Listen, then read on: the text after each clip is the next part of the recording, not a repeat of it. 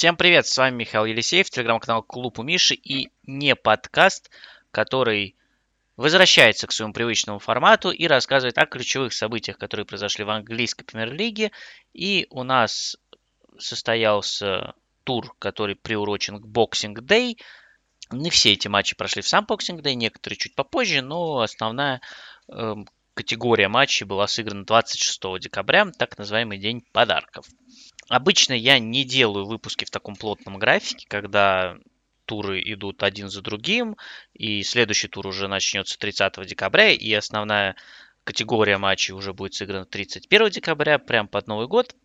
Но давайте честно, за время чата мира соскучились немножечко по клубному футболу. Я прям с очень большим удовольствием э, ждал возвращения АПЛ и прям насладился туром по полной программе, потому что тур не самый лучший был с точки зрения качества игры, и много матчей было достаточно однозначных, но все равно вот этот месячный перерыв, при том, что во время чата мира я тоже освещал его события постоянно, он э, заставил соскучиться по клубному футболу, и возвращение к клубному футболу прям произошло очень позитивно, очень вовремя, ну и поэтому, в общем, давайте поговорим. Я надеюсь, что и какой-то выпуск по итогам новогоднего тура он тоже будет.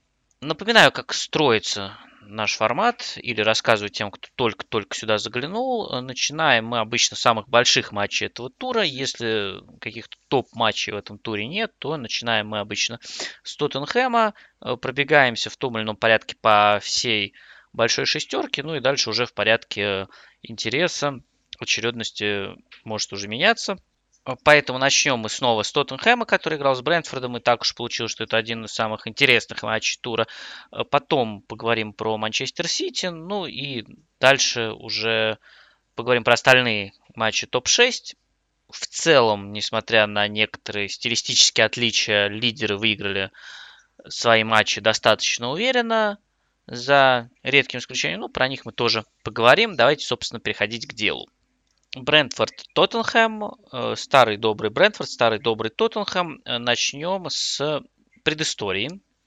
Перед матчем стало известно, что Брентфорд продлил контракт с Томасом Франком до 2027 года, ну и тренеры пролили свет на то, какие составы нам ожидать, кто травмирован, кто здоров. У Брентфорда в списке травмированных остается Баптист, он вылетел, по-моему, на достаточно продолжительный срок. Айр и Хики уже близки к э, восстановлению, но не до конца вернулись. К Тоттенхэму они были не готовы, зато вернулся Понтус Янсен. Э, поэтому, когда я делал такой свой вариант состава перед матчем, пытался угадать э, в своем телеграм-канале, я поставил в центр обороны как раз Янсена, но ошибся. Это, собственно, единственная неточность, которую я допустил в составе Брэнфорда. В остальном состав был ожидаем, потому что Нергер вернулся еще перед паузы на чемпионат мира и даже съездил на чемпионат мира в состав сборной Дании и вышел там на поле, поиграл так, что его возвращение в стартовый состав читалось. А в остальном э, схема стройка центральных защитников тоже предугадывалась, потому что против э, топ-команд Брентфорд играет стройка центральных защитников и не было никаких предпосылок э, против Тоттенхэма э, от этого отходить, тем более, что как раз Тоттенхэм испытывает определенные трудности, когда против него играют стройка центральных защитников. Поэтому 3-5-2 стандартный стандартный для Брентфорда с атакой Тоуни Беумо. Э, против Тоуни, вы знаете, сейчас идет дело о участии в ставках. У него есть время до 4 января ответить на обвинение, но пока он играть может. Центр обороны Ми Пинок э, Занка, по краям Хенри и Рорслев и достаточно мощный центр полузащиты Нёргар, Янальд и Йенсен у Тоттенхэма я не угадал даже трех человек стартового состава, но э, это было вызвано во многом возвращением в строй Ивана Перишича, который вернулся 23 декабря, буквально за три дня до матча, и сразу отправился в старт, в пред... Э, не в предсезонке, а вот в этой паузе. Э, Тоттенхэм сыграл несколько товарищеских матчей, естественно, там те, кто на чате мира не участвовали, они были на чате мира, и играл на левом фланге Мэтт Дуэрти, играл прям очень продуктивно, забил, по-моему, 4 мяча в трех матчах, если не ошибаюсь, а справа играл Эмерсон. Это было вызвано тем, что Райан Сессиньон, если вы помните, он получил травму еще до того, как чемпионат стал на паузу, и вот все это время он лечился, он восстановился вот буквально недавно перед последним э, товарищеским матчем против Ниццы, и там он просидел в запасе. Ну, то есть было очевидно, что, скорее всего, в старте его не будет. Я ожидал, что, наверное, опять будут фланги Эмерсон Дуэрти, но Перешич оказался готов, и он вышел. Плюс вернулся с травмой Дэвис, но он э, начал тренироваться э, еще за неделю до матча, так что его наличие в старте было бы неудивительным, но вышел Климан Лангле, ну и я больше ожидал Дэвинсона Санчеса, но, возможно, он был не э, в лучших кондициях, не лучшим образом готов, и вышел Джафет Танганга о том, что выйдет Фрейзер Форстер, Антонио Конте предупреждал еще перед матчем, у Галерис остался в запасе. И таким образом получается, что два игрока, которые дошли до вот последних дней чемпионата мира, вышли в этом туре с первых минут. Это Иван Перешич у Тоттенхэма и Рафаэль Варан у Манчестер Юнайтед. Причем даже случай Варана э, более поразительный, потому что, ну, если вы помните, его в финале чемпионата мира заменили уже в дополнительное время, потому что, ну, не было у него уже никаких сил, он просто устал и пришлось менять. Но вот эти два человека, они вышли, вышли в стартовом составе своих клубов после такого насыщенного чата мира. Э, в центре полузащиты вариантов было немного, э, потому что Бентанкур, ну, во-первых, он вернулся с травмы, во-вторых, он все равно пропускал матч э, с Брентфордом из-за перебора желтых карточек, но от травмы вроде восстановился, его уже ждут Кастенвилли. Скип перед матчем с Ниццей подхватил какую-то простудную болезнь, вместе с ним еще подхватили Спенс и Сон – поэтому понятно, что тут Хойберг и Бесума в центре поля. Ну и Кулусевский, Кейнсон, э, линия нападения, потому что мы помним, что Хилю Конта не очень доверяет. Ришарлисон вернулся с чемпионата мира с травмой и будет отсутствовать еще 3-4 недели. А Лукас Моура, по словам Антонио Конта, никак не может справиться со своими проблемами со здоровьем, которые преследуют его с начала сезона, поэтому он снова травмирован. Так что у Тоттенхэма никакой вариативности в атаке нет, э, возможности для усиления нет, и, в общем, вот эта атакующая тройка, и все, никуда ты от нее не денешься. Э, остается надеяться, что вот они все будут здоровы. Ну и Брентфорд начал достаточно мощно, первые 10 минут высоко встречал и зажал Тоттенхэм на его половине поля.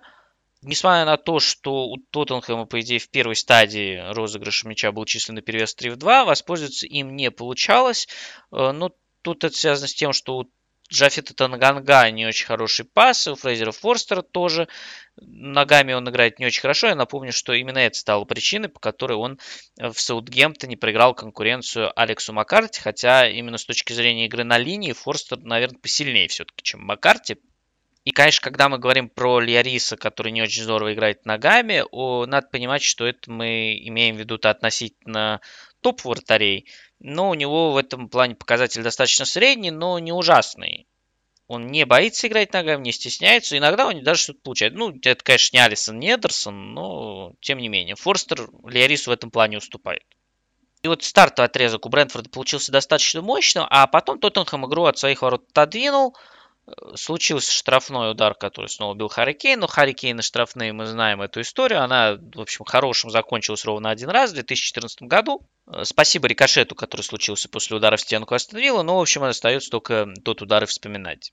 Но интересно даже не это, а то, что вот Тоттенхэм справился с э, не очень удачным началом, игру от своих ворот отодвинул, и именно в этот момент, когда игра начала выравниваться, Брентфорд забил, э, поймали э, Тоттенхэм в переходе, потеря была в центре поля, и потом заброс в зону Джафета Танганга. Надо признать, что Танганга провел ну, не очень хороший матч, потому что и с мячом действовал прям очень неуверенно. Это проявилось в эпизоде, который привел во второму, ко второму голу. И без мяча его зону нагружали, и это выглядело как просто повторяющееся событие. Это такой дежавю, просто заброс в зону Танганга. Игрок Брентфорда, наверное, чаще это был все-таки Айван Тоуни, э, играет перед Танганга, скидывает мяч за спину в образовавшуюся зону.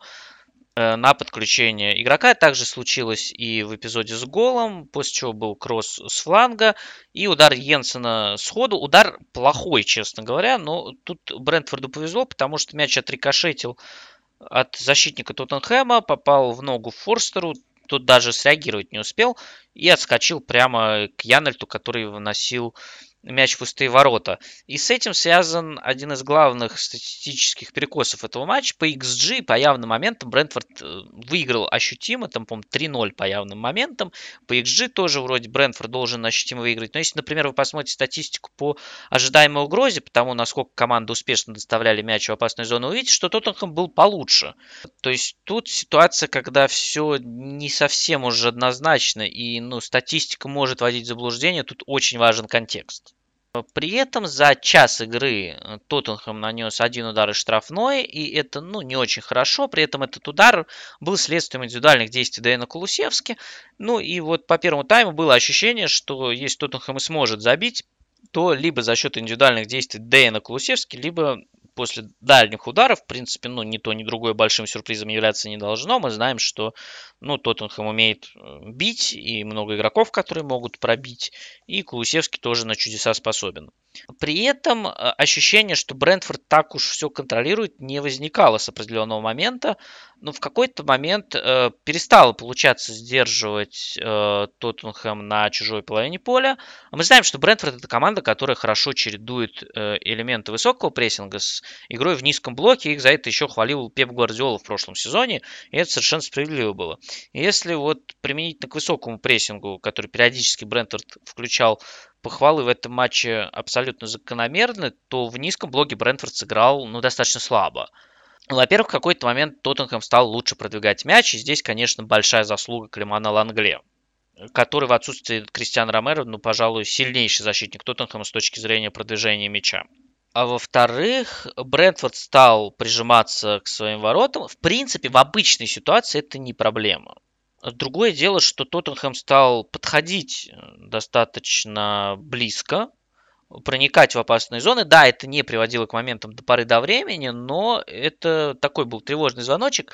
Это, знаете, очень напоминало матч э, в какой-то момент с Арсеналом Брентфорда. То есть они вроде неплохо начали, нормальные 25 минут, но потом кросс с левого полуфланга, подача стандарта, и, в общем, Арсенал достаточно легко вскрыл Брентфорд, и игра на этом закончилась. Я не зря вспомнил про кросс с левого полуфланга, потому что здесь это стало проблемой. Тоттенхэма не было перекоса на левый фланг, атаки развивались достаточно равномерно левым и правым флангом, но это было очень по-разному. И как раз левый фланг был больше заточен на кроссы, ну, потому что там играли Лангле, который активно подключался к атакам, Иван Перешич – а на правом фланге э, впереди в основном взаимодействовали Дэйн Кулусевский, который э, врывался в штрафную и скатывал мяч назад под удар, либо сам стремился выйти с ударом, и Мэтт Дуэрти, который сам активно подключался в штрафную. И, во-первых, кроссы Тоттенхэма были на удивление успешны. 9 из 18 прошли кроссов. И здесь мы приходим к другому моменту, который ну, меня прям очень сильно удивил после матча, когда я посмотрел отчет э, телеграм-канала Марк Статс, футбол в цифрах, а вернее даже канала отчеты матчей, на котором они публикуют отчеты своих матчей, как нетрудно догадаться. И, кстати, телеграм-канал Матей в Бомбили тоже рекомендую. Там я как раз подсмотрел график с вот этими девятью успешными кроссами из 18. А, а вот на канале Футбол в цифрах я посмотрел, что Тоттенхэм выиграл больше половины единоборств у Брэнфорда. И это было достаточно удивительно видеть. При этом Тоттенхэму в первом тайме повезло в некотором роде, потому что в простой ситуации ошибся Бесума на чужой половине поля, и это привело к тому, что Айван Тоу не забил, но по счастливому для Тоттенхэма случаю он оказался в офсайде. А в начале второго тайма Айван Тоуни забил второй мяч Брэнфорда. Мяч, который на этот раз засчитали, гол пришел со стандарта. Причем стандарт сам получился абсолютно глупо, потому что мяч был у Тоттенхэма, абсолютно ничего не предвещало беды, но Танганга в простой ситуации отдал совершенно уже ужасный пас на Форстера, Форстеру пришлось выносить, Форстер мяч вынес, э, игрок Брентфорда головой его скинул обратно в зону защитников Тоттенхэма, Дайер выносил опять же простой мяч, но э, сделал это... Ну, у него просто не получилось. Мяч срезался и улетел на угловой. Во-первых, вот такая серия абсурдных э, ситуаций привела к угловому. А во-вторых, сам угловой, это уже рассматриваем его отдельно, ну, изумительно Брентфорд разыграл. Мы знаем, что они это умеют, э, потому что перегрузили просто сначала ближнюю штангу, выскочил Кристиан Нергер, скинул на Айван Тони, тот просто вносил мяч в пустые ворота. Опять же, предпосыл к тому, что Брентфорд увеличит разрыв в счете не было. Более того, прямо перед этим был один из самых дискуссионных, наверное, самый дискуссионный момент, который вызвал вопрос к судье. Это когда Бен Ми откровенно руками валил Харри Кейна своей штрафной, но, видимо, судья посчитал, что руками работали оба, хотя мне кажется, что Кейн уже в момент падения только хватался за Бена Ми. И если бы дали пенальти, то, я думаю, никто бы и не удивился. И Вар бы это тоже не отменил, но и не назначил вар пенальти, видимо, по той же самой причине. И буквально практически сразу после этого Брентфорд э, сравнял, э, не сравнял, господи, 2-0, второй, второй гол забил, конечно же. И казалось, что, несмотря на то, что Тоттенхэм игру не то чтобы вел, но уже передвинул к воротам Брентфорда, делал э, усиленные попытки к тому, чтобы отыграться, но 2-0 по такой игре казалось слишком большим преимуществом, но достаточно быстро э, Тоттенхэм забил первый гол, как раз с подачи с левого полуфланга от Климана Лангле, и Харри Кейн головой забил. Второй гол пришел как раз уже с правого фланга от э, действий Дэна Кулусевски, но тут уже Тоттенхэму помог рикошет от защитника Брентфорда, и Хойберг счет сравнял. И концовка уже получилась достаточно открытой. Э, с одной стороны, в штрафную Брентфорда заходил Дуэрти, получил по ногам, упал, судья пенальти не дал. Тоже можно понять почему, потому что, ну, э, такое, я бы сказал, что это было очень софт, как говорится по-английски, очень мягкое взаимодействие с Мэттом Дуэрти. Э, практически в следующей атаке убегал Брайан Биомо, прокинул мяч мимо Форстера и решил упасть. Это была чистейшая симуляция, за которую он получил желтую карточку. Судья очень четко разобрался. Зачем он э, начал падать, непонятно, потому что, в принципе, это голевой момент, который мог Брентфорду принести гол. Э, потом э, был эпизод э, у Кейна, когда он опередил Раю на выходе, но попал в прикладину.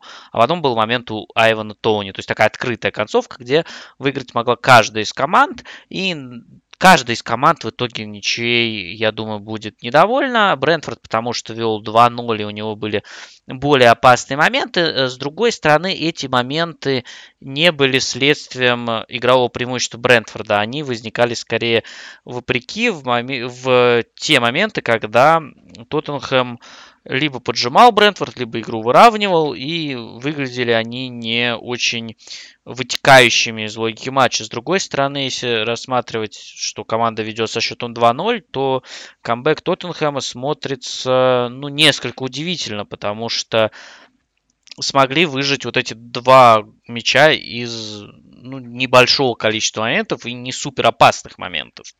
При этом э, в то же самое время, во втором тайме особенно, да и в концовке первого, Брентфорд уже ничего не контролировал. Э, в большей степени игру контролировал Тоттенхэм, ну и при счете 2-2 были даже шансы, чтобы матч выиграть.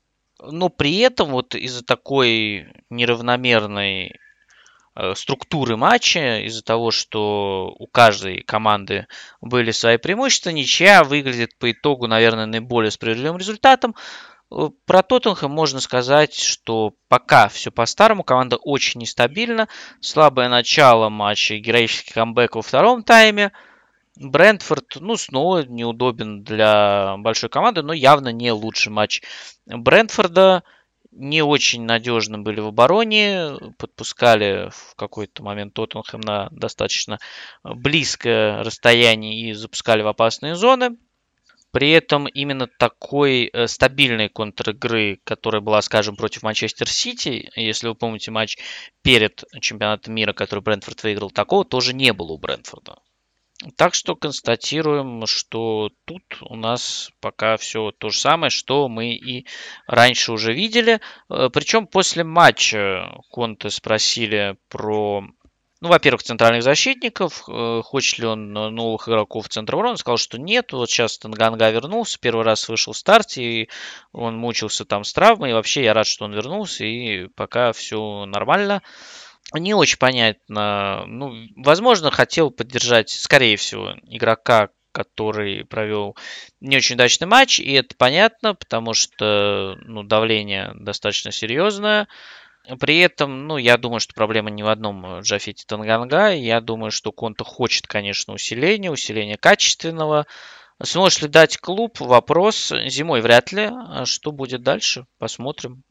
Второй момент, про который Конта спрашивали, это кричалки, которые болельщики Брентфорда э, выкрикивали в адрес Харри Они там э, кричали по поводу незабитого пенальти Кейна в четвертьфинале с Францией, что из-за него Англия не вышла, что Айван Тоуни этот пенальти забил бы, но Конте на это достаточно философски тоже отреагировал, что уверен в ментальности Кейна, и это вопрос того, э, насколько игрок э, может справиться э, с такими вызовами. Ну, нет у него сомнений, что Кейн это топ-игрок с топ-ментальностью, если так можно выразиться.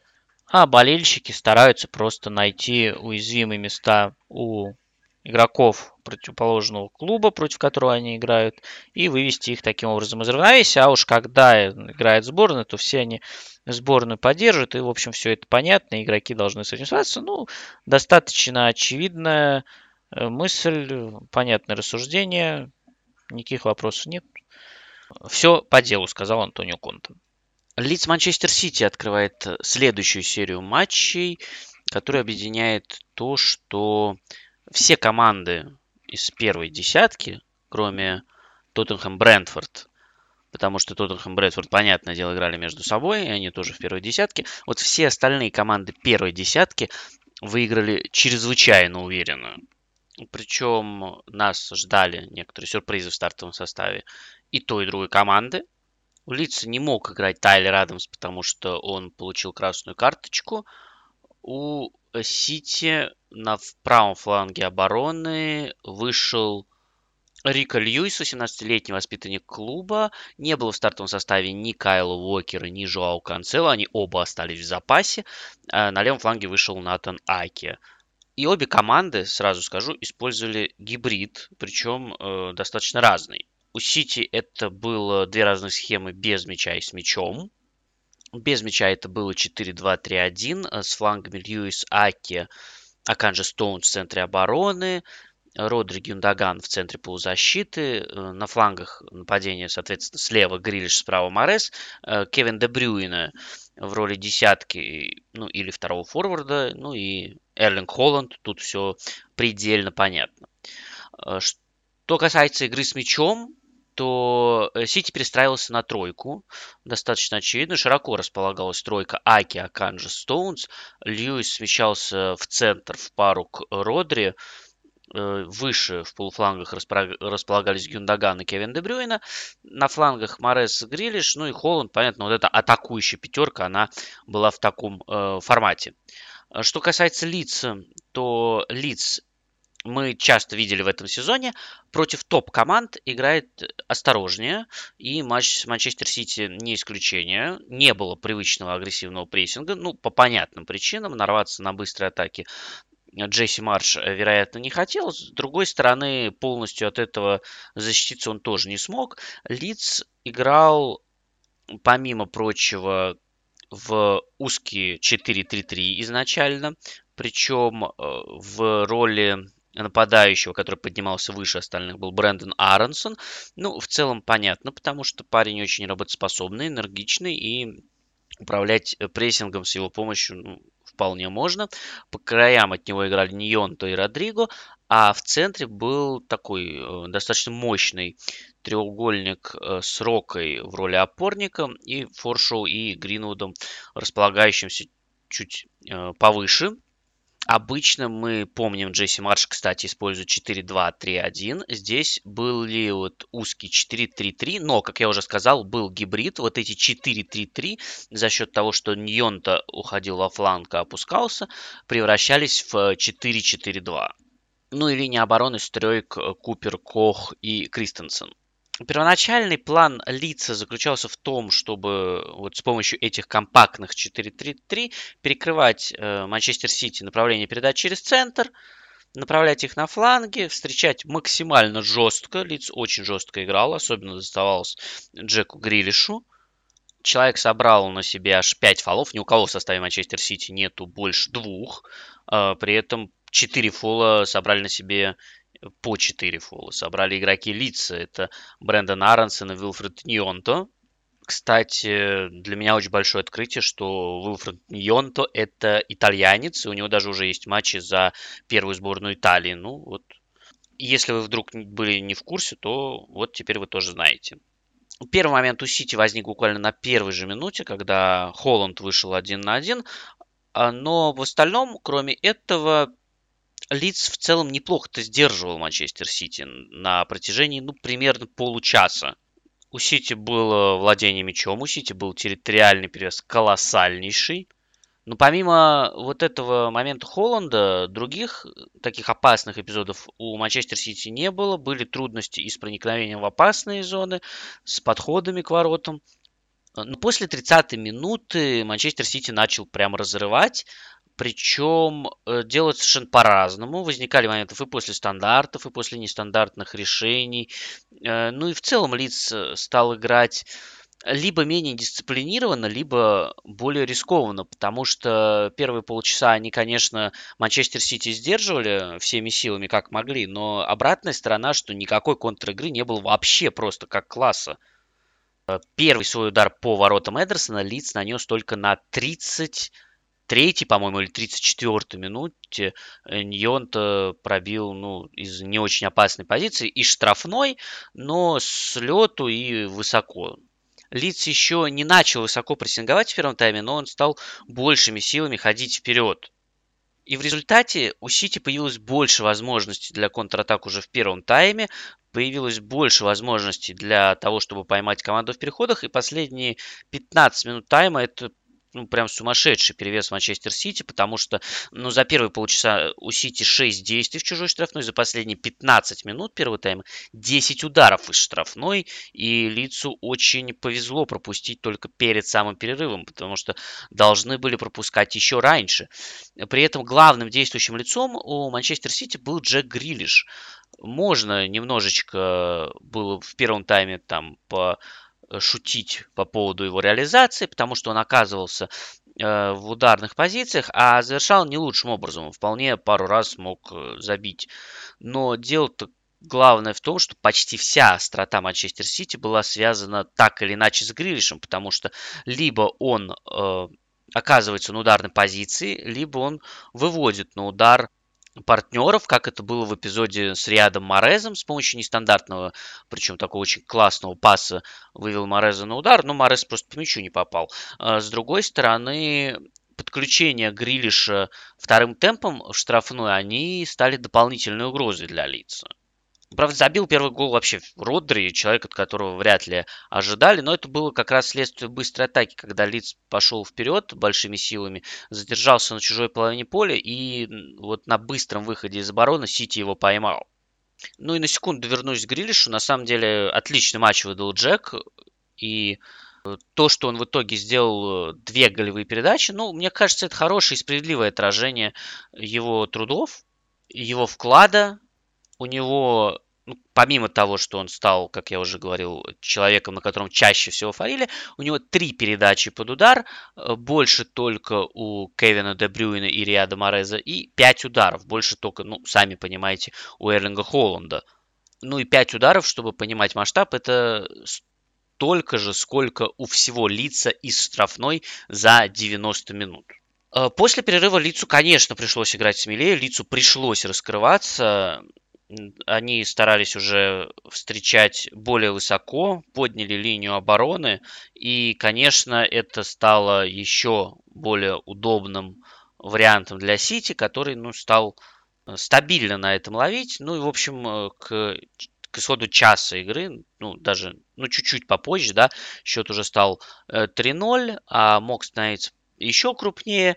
В итоге-то Лиц несколько моментов создал, и даже в какой-то момент могло стать 2-3, но это было бы ну, очень обманчиво, потому что Концовку, конечно, Сити контролировал чуть хуже, допустил он во втором тайме чуть больше, ну, просто в силу того, что любое число, да, больше нуля, потому что до перерыва лиц э, в атаке не представлял вообще ничего.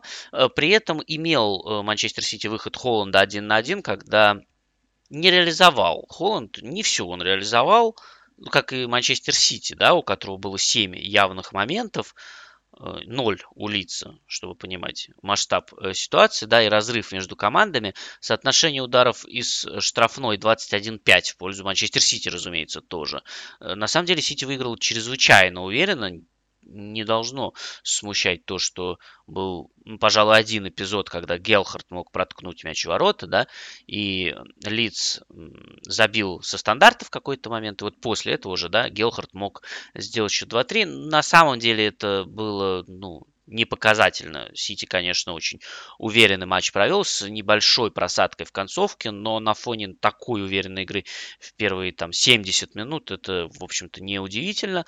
Но Гвардиола был от этого не в восторге, судя по его реакции на скамейке запасных. И вообще скамейка запасных Манчестер Сити была, пожалуй, едва ли не самым интригующим местом, потому что там постоянно были какие-то проблемы у Кайла Уокера с камерой, которая висит на скамейке запасных.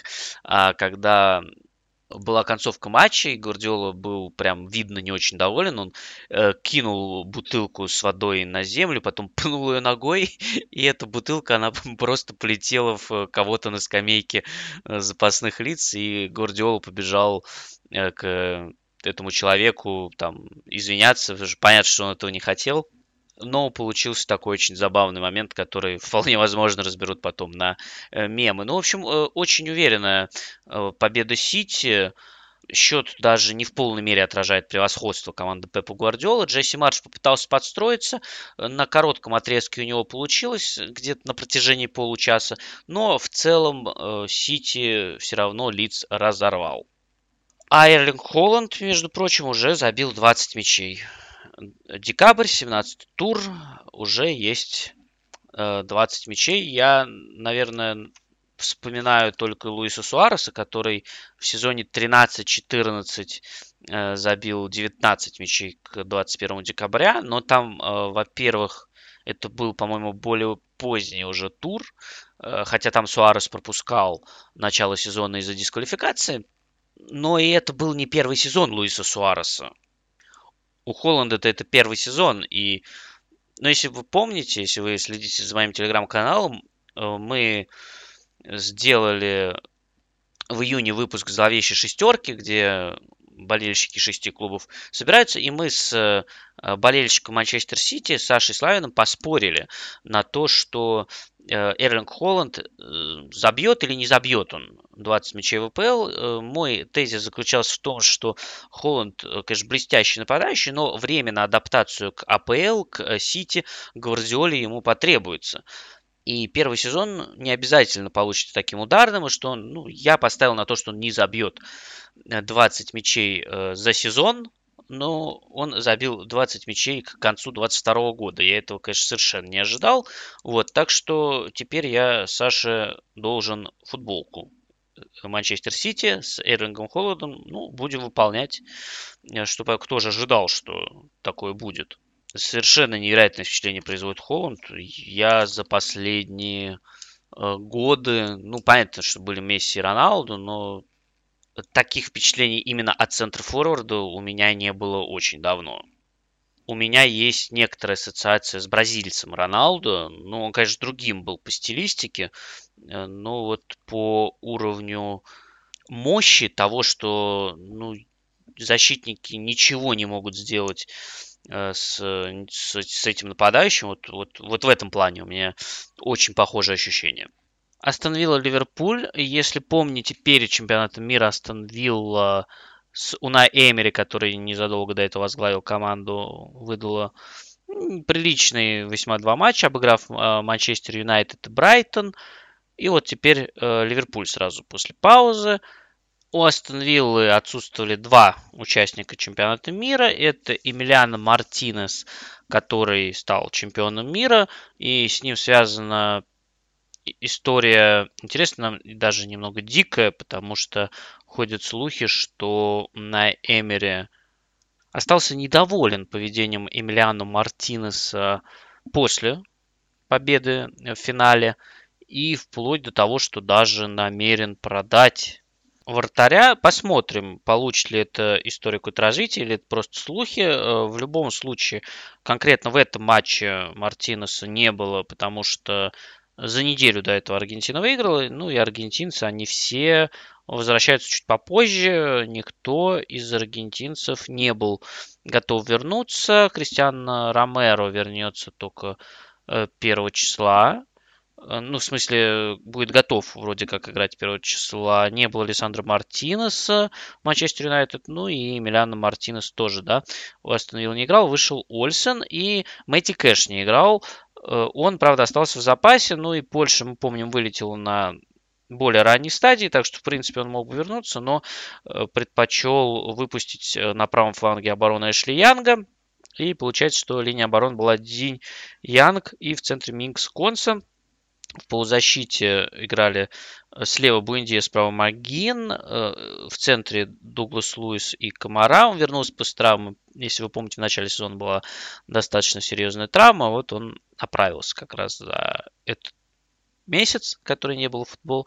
Впереди играли Уоткинс и Бейли. В принципе, это были привычные 4-4-2 у Наэмери, которые на мяче они трансформируются. Буэнди и Магин смещаются Э, ближе к центру, освобождают края для забеганий крайним защитникам, а без мяча стараются достаточно дисциплинированно выдерживать 4-4-2. У Ливерпуля снова было похожее на ромб 4-1-3-2, где Нунис и Салах в роли форвардов, Фабиньо опорник э, самый глубокий, без мяча было отчетливо видно, когда Нунис и Салах играли прямо по центральным защитникам Астон Виллы. Э, потом их поддерживала ну, достаточно широко располагающая стройка из Окслейда Чемберлина, который играл левее, Хендерсон, который играл правее, и по центру, прямо, можно сказать, на позиции десятки был Тиаго, и опорную зону таким образом перекрывал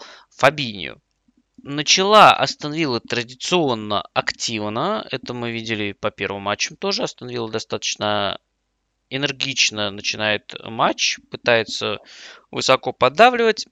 В результате стартовый отрезок получился таким, что обе команды пытались друг друга поймать на передачах за спину, диагоналях. У Ливерпуля это получилось лучше на старте матча собственно, как раз после вот этого такого активного начала остановила, они как раз вышли в быструю атаку. Нунис пропустил мяч после прострела Робинсона. Столкнулся Минкс с Ольсоном. И это привело в итоге к угловому. И вот с этого углового как раз Ливерпуль забил. Гол потрясающий. Но если вернуться, кстати, еще раз вот к атаке, которая привела к этому угловому, то до прострела Робинсона э, стоит отметить, что пас на Робинсона отдал Алисон. Ну, то есть это к разговору о том, что Ливерпуль достаточно быстро пытался переходить в атаку и э, разбивать вот это давление Астон Виллы. А угловой который стал следствием, напомню, он э, как раз привел гол. Гол изумительный, потому что шикарный пас Робинсона на Трента, шикарный пас Трента, и Салаху просто нужно было попасть практически в пустые ворота. И эта игра, как и в случае Тоттенхэма, тут мы тоже увидели вполне привычный Ливерпуль. Игра показала удивительную абсолютно разбалансированность Ливерпуля, потому что в этом матче в итоге было 11 явных моментов, 7 у Ливерпуля и 4 у Астон Виллы. То есть Ливерпуль в атаке достаточно хороший, опасен. Особенно, когда сценарий матча позволяет играть в удобном режиме, а быстрый гол, который они забили, в принципе, позволял так играть, потому что Астон Вилла, если мы помним, после того, как она достаточно энергично начала с Манчестер Юнайтед, забила, и она потом во втором тайме защищалась и делает достаточно хорошо. Тут такой возможности у Астон не было. Ей нужно было, наоборот, отыгрываться, нужно было продолжать идти вперед, раскрываться, и Ливерпуль мог дальше ловить как раз на вот этих передачах за спину, на диагоналях, и, конечно, этими диагоналями он э, Астон разрывал, с одной стороны. С другой стороны, даже в первом тайме Астон проходили передачи с флангов, так что неудивительно, что в итоге после такой передачи во втором тайме остановила забила. Но в первом тайме еще были моменты, но очень сильно подводила последнее действие. Просто банально не попадали по мячу, не получался удар игроков остановила. Хотя позиции были шикарные. Уоткинс бил головой в упор. Магина тоже во втором тайме э, бил тоже головой в упор. Просто не попал по мячу. Бейли бил ногой с линии 11-метровой. Отправил мяч куда-то вообще непонятно куда. Магин по мячу нормально толком не попал. Если э, Ливерпуль разрывал э, диагоналями, передачами за спину, то это на самом деле не единственный был инструмент. Второй важный инструмент это стандарты, потому что вот про первый гол шикарный я уже рассказал, а второй гол тоже пришел с углового, собственно, Ван Дейк пробил. Там, правда, рикошет, по-моему, был, но тем не менее. Стандарты у Ливерпуля традиционно сильные. Ну вот за счет этого Ливерпуль как раз смог обеспечить себе удобный сценарий матча. Но начало второго тайма Ливерпуль провалил. Астон его зажала на половине поля чужой. И планомерно давила, поэтому гол Уоткинса выглядел абсолютно логичным. Э, Алисон, конечно, тащил снова, но сколько можно. С ударом Уоткинса он не справился. Ну, причем даже каких-то супер сейвов от Алисона в этот раз, наверное, и не потребовалось. Остановила сама не лучшим образом распоряжалась моментами. Но вот когда остановила подобралась к Ливерпулю на расстоянии одного гола, это выглядело абсолютно логично. И, в принципе, даже в этот момент казалось, что может быть, э, может Астон сравнять, потому что никакой стабильности у Ливерпуля не было. С другой стороны, моменты у Ливерпуля тоже возникали постоянно. Из семи э, явных моментов Ливерпуль не реализовал пять, из них четыре пришлись на долю Дарвина Нуниса. И это, конечно, теперь очень э, такой персонаж подходящий, конечно, для мемов, но играет Нунес хорошо. Ну, подкачивает реализация. Прорвет или нет, ну, мы не можем сейчас этого знать, но мне кажется, что если он не будет э, сильно заморачиваться на предмет собственных промахов, а тут я не могу ему в голову залезть, я не знаю пока что, э, на каком уровне человек это все переживает, переживает ли вообще. Вот, если он не будет заморачиваться, будет продолжать э, работать, звучит, конечно, очень банально, но по-другому я, наверное, даже не знаю, как сказать. Но, наверное, ни для кого не секрет, что когда форвард долго не забивает, и не забивает э, иногда моменты, которые забивать, ну, прям должен, это, ну, конечно, бьет по самооценке.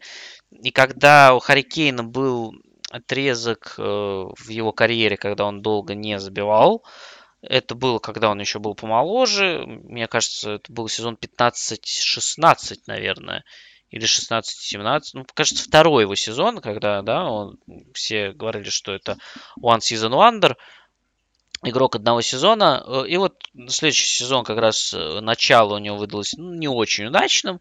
Долго не забивал. И как-то он потом говорил, что общался на эту тему с Алланом Ширером.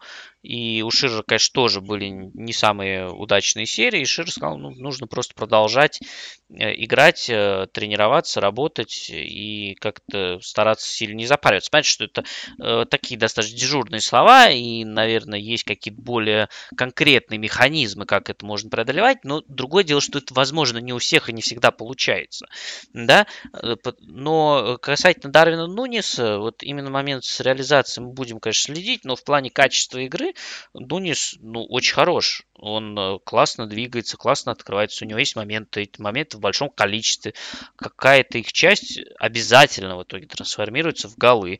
Вопрос, э, будет ли Ливерпуль ждать? Вопрос не совсем тривиальный, потому что уже после этого матча появилась информация, что Ливерпуль договорился о трансфере коде Гакпо. Э, речь вроде идет про 37 миллионов фунтов плюс 13 бонусами, но есть нюанс.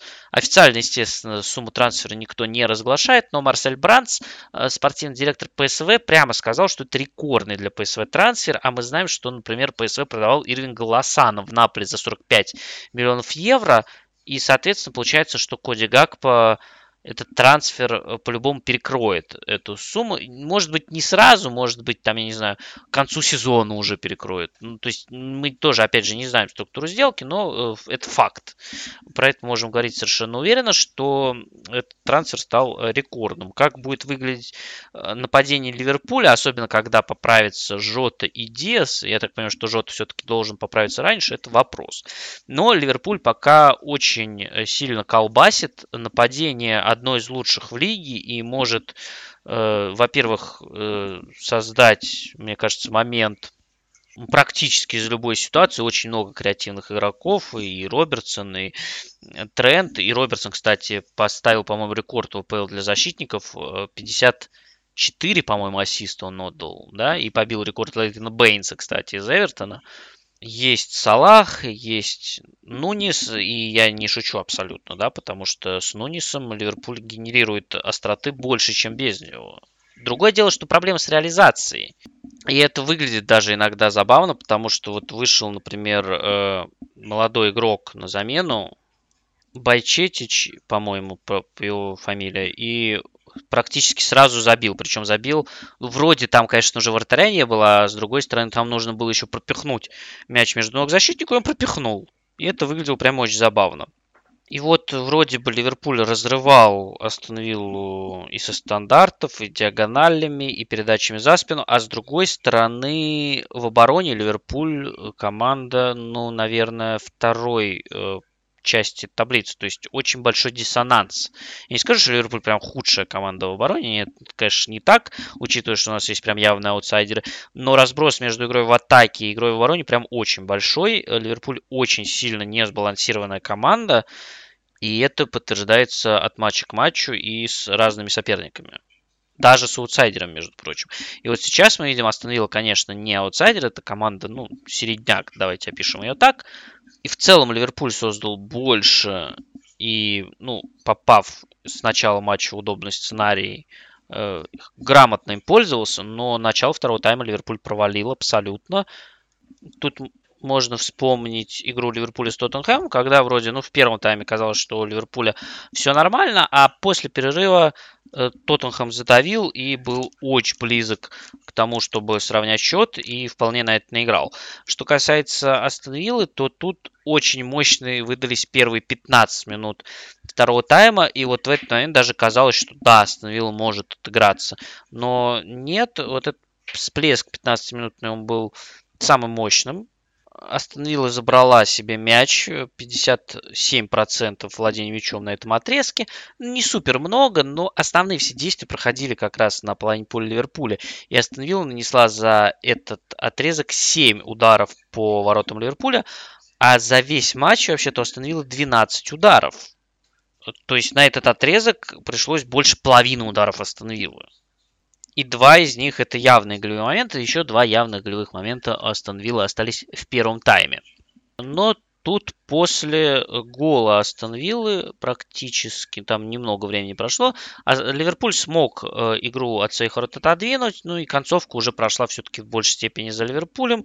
Они там э, забили закономерный третий гол, раскрывшийся совсем уже остановили. Там и замены помогли, вышли при этом достаточно много молодых игроков, да, э, Харви Эллиот и Стефан Байчетич, и в концовке уже вышел э, Бен Док, ну и Кейта и Гомес, их э, мы прекрасно знаем. Э, Астон Вилла играла без замен, кстати, намного дольше, только в самой, самой концовке сделал перестановки Унай Эмери. Ну и было ощущение, что, с одной стороны, Ливерпуль смог с помощью замен игру отодвинуть. С другой стороны, было ощущение, что Астон Виллы ну, не хватило в таком темпе на весь матч. В итоге победа Ливерпуля, победа, ну, в целом закономерная, но такой стиль игры, который Ливерпуль исповедует, и вот эта его нестабильность, она, ну, она не может стать залогом успеха на долгой дистанции как раз вот в силу того, что команда нестабильна. Вот это то, про что мы говорили в начале сезона применительно к Тоттенхэму, когда команда набирала очки, при этом проводя тоже такие же нестабильные отрезки. Просто в какой-то момент реализация может немножечко качнуться в другую сторону, особенно если вот Дарвин Нунис э, в такой форме, как сейчас. И Ливерпуль уже может, например, подобный матч не выиграть. Потому что, да, они создали много, но и допустили очень много.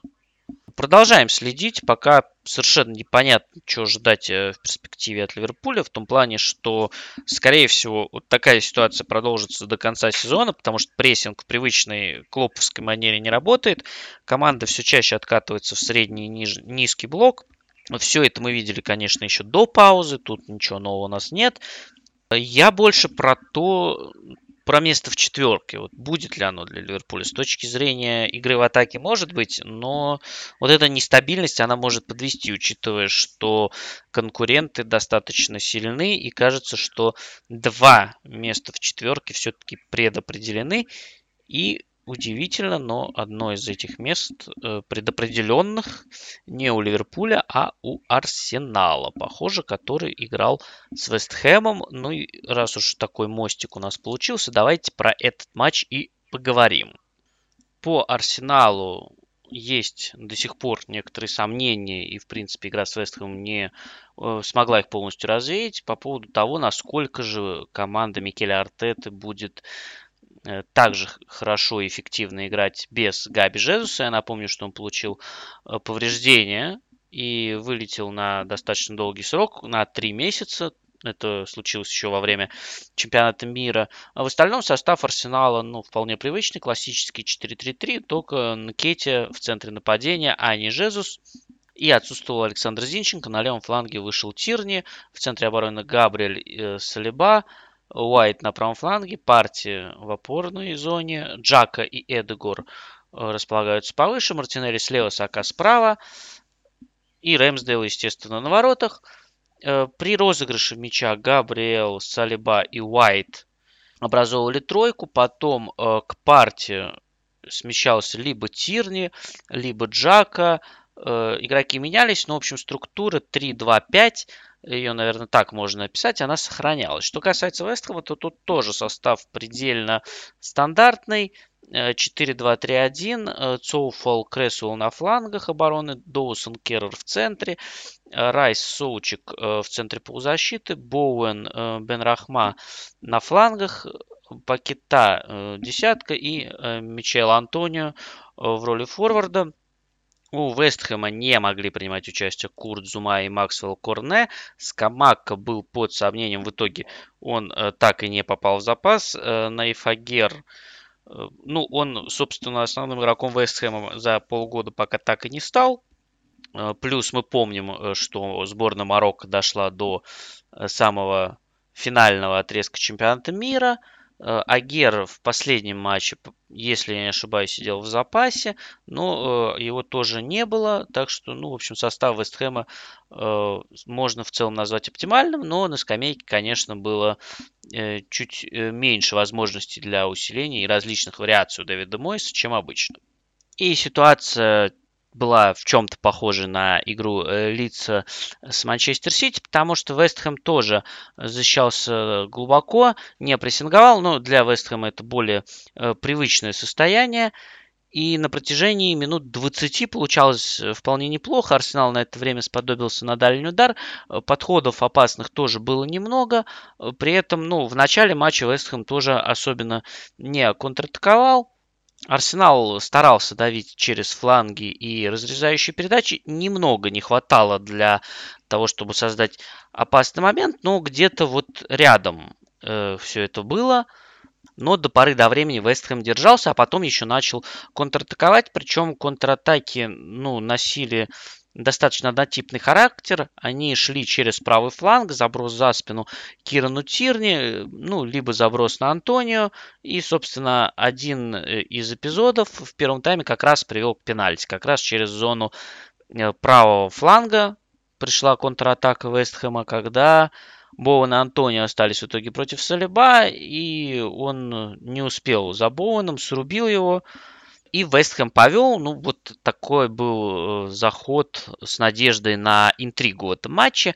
Но постепенно, конечно, преимущество Арсенала становилось все более и более явным. И во второй половине первого тайма уже было достаточно много опасных подходов. Уже стало появляться пространство в опорной зоне. Стали заходить в штрафную площадь. И если за первые 20 минут у Арсенала было всего 4 или 5 действий в чужой штрафной, то за оставшийся отрезок первого тайма этих действий было где-то по 20. И если вот первые 20 минут первого тайма всего один удар из-за штрафной, двоих нанесли команды, то за оставшиеся, получается, 25 минут, плюс, по-моему, там 4 или 5 минут добавили, команды там нанесли 9 ударов, 5 у Арсенала, 4 у Вестхэма. Ну, то есть игра э, больше открылась, по 3 удара из пределов штрафной было, Э, но преимущество давления Арсенала, оно постепенно усиливалось. В итоге оно вылилось к тому, что э, средняя линия оборонительных действий Арсенала 62 метра от своих ворот. Фантастический показатель. И второй тайм начался с того, что был выход у Мичела Антонио. Но был еще эпизод, когда судья простил Джареда Боуэна. Дело в том, что у него уже была желтая карточка, которую он получил в первом тайме, и э, вполне он мог получать в начале второго тайма еще одну желтую карточку. Она стала бы для него второй, но эпизод был для этого вполне подходящий. Но судья, возможно, учитывая уже, э, что это может привести к удалению, не стал наказывать Джареда Боуэна. И вроде бы у Арсенала в начале тайма было два удара, и вроде бы два э, мяча, которые Арсенал забил, они не без доли случая зашли, потому что Эдгард бил поворотом, э, когда забивал Сака, но у него удар не очень получился, и Сака в итоге вышел один на один после этого неудачного удара. Второй гол это удар Мартинелли в ближний угол, и это вратарский гол. Фабианский должен был, конечно, этот удар отбивать. И в этом плане Арсеналу несколько повезло, но, скажем так, это везение было закономерным, потому что Арсенал э, давил достаточно мощно.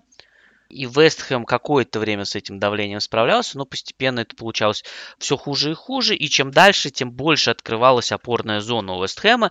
И так получилось, что самым влияющим на результат человеком оказался Деклан Райс в первом тайме все слабые места Вестхэма маскировал именно он. Он э, подчищал, закрывал свободные зоны и часто был именно человеком, который не позволял Арсеналу э, совершить последнее действие, нанести удар, оказаться на ударной позиции, перехватывал, отбирал.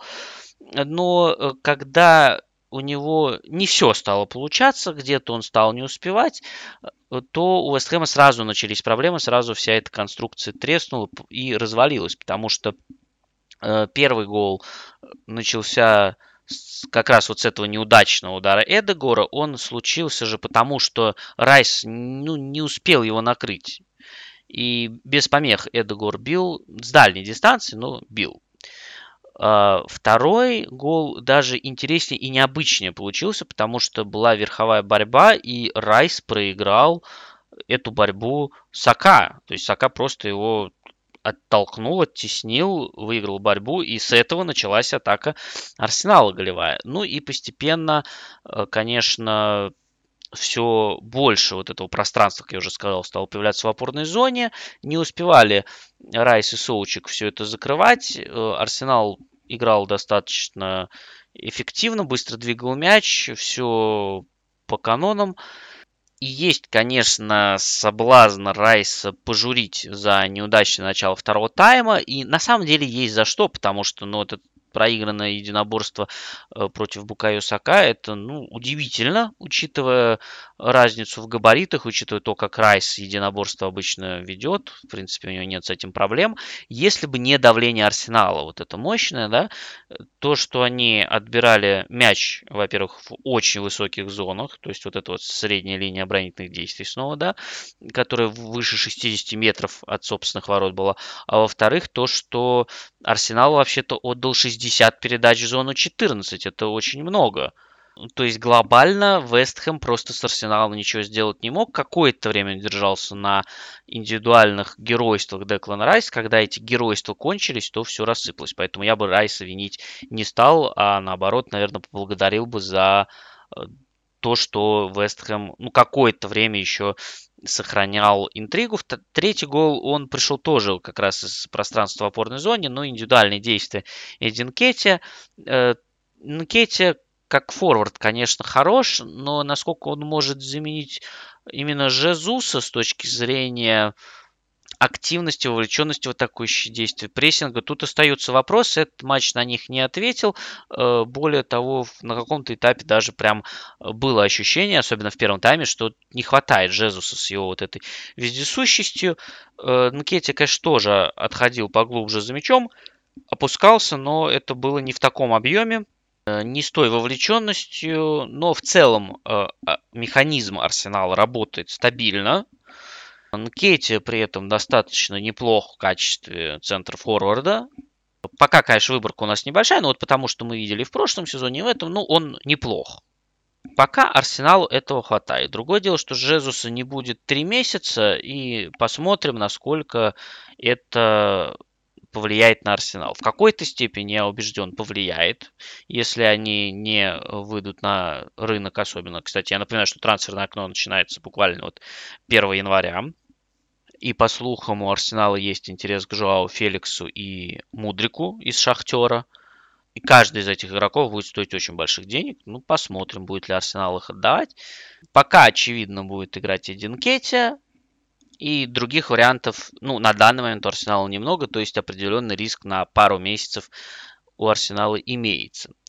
Еще по поводу этого матча стоит отметить, что в начале матча, как я уже сказал, Арсенал играл э, вот на мяче именно вот по схеме 3-2-5 стройка защитников э, Габриэл, Салиба, Уайт. И Уайт э, изначально не очень активно подключался вперед, хотя мы знаем, что вполне он это может и умеет делать. Возможно, это было связано как раз с э, риском контратак Вестхэма, с тем, что Антонио может побороться, выиграть борьбу и убежать, и чтобы его сдерживать, э, такую вот э, защитную меру разработал Арсенал, э, но со временем Уайт стал чаще ходить вперед, и по мере того, как он начал подключаться к атакам по правому флангу, э, больше остроты стало, конечно, исходить э, от Арсенала. Вестхэм стал прижиматься все глубже, ну и во втором тайме контратак, вот кроме вот этого выхода Антонио в самом начале не было практически. Ну, Арсенал с большим перевесом и прям ну, уверенно довел встречу до конца. Каких-то надежд на то, что Вестхэм может как-то вернуться в игру и приблизиться к Арсеналу, не говоря уже про то, чтобы отыграться, по ходу матча не было. Очередная уверенная победа Арсенала. Команда Микеля Артеты продолжает лидировать.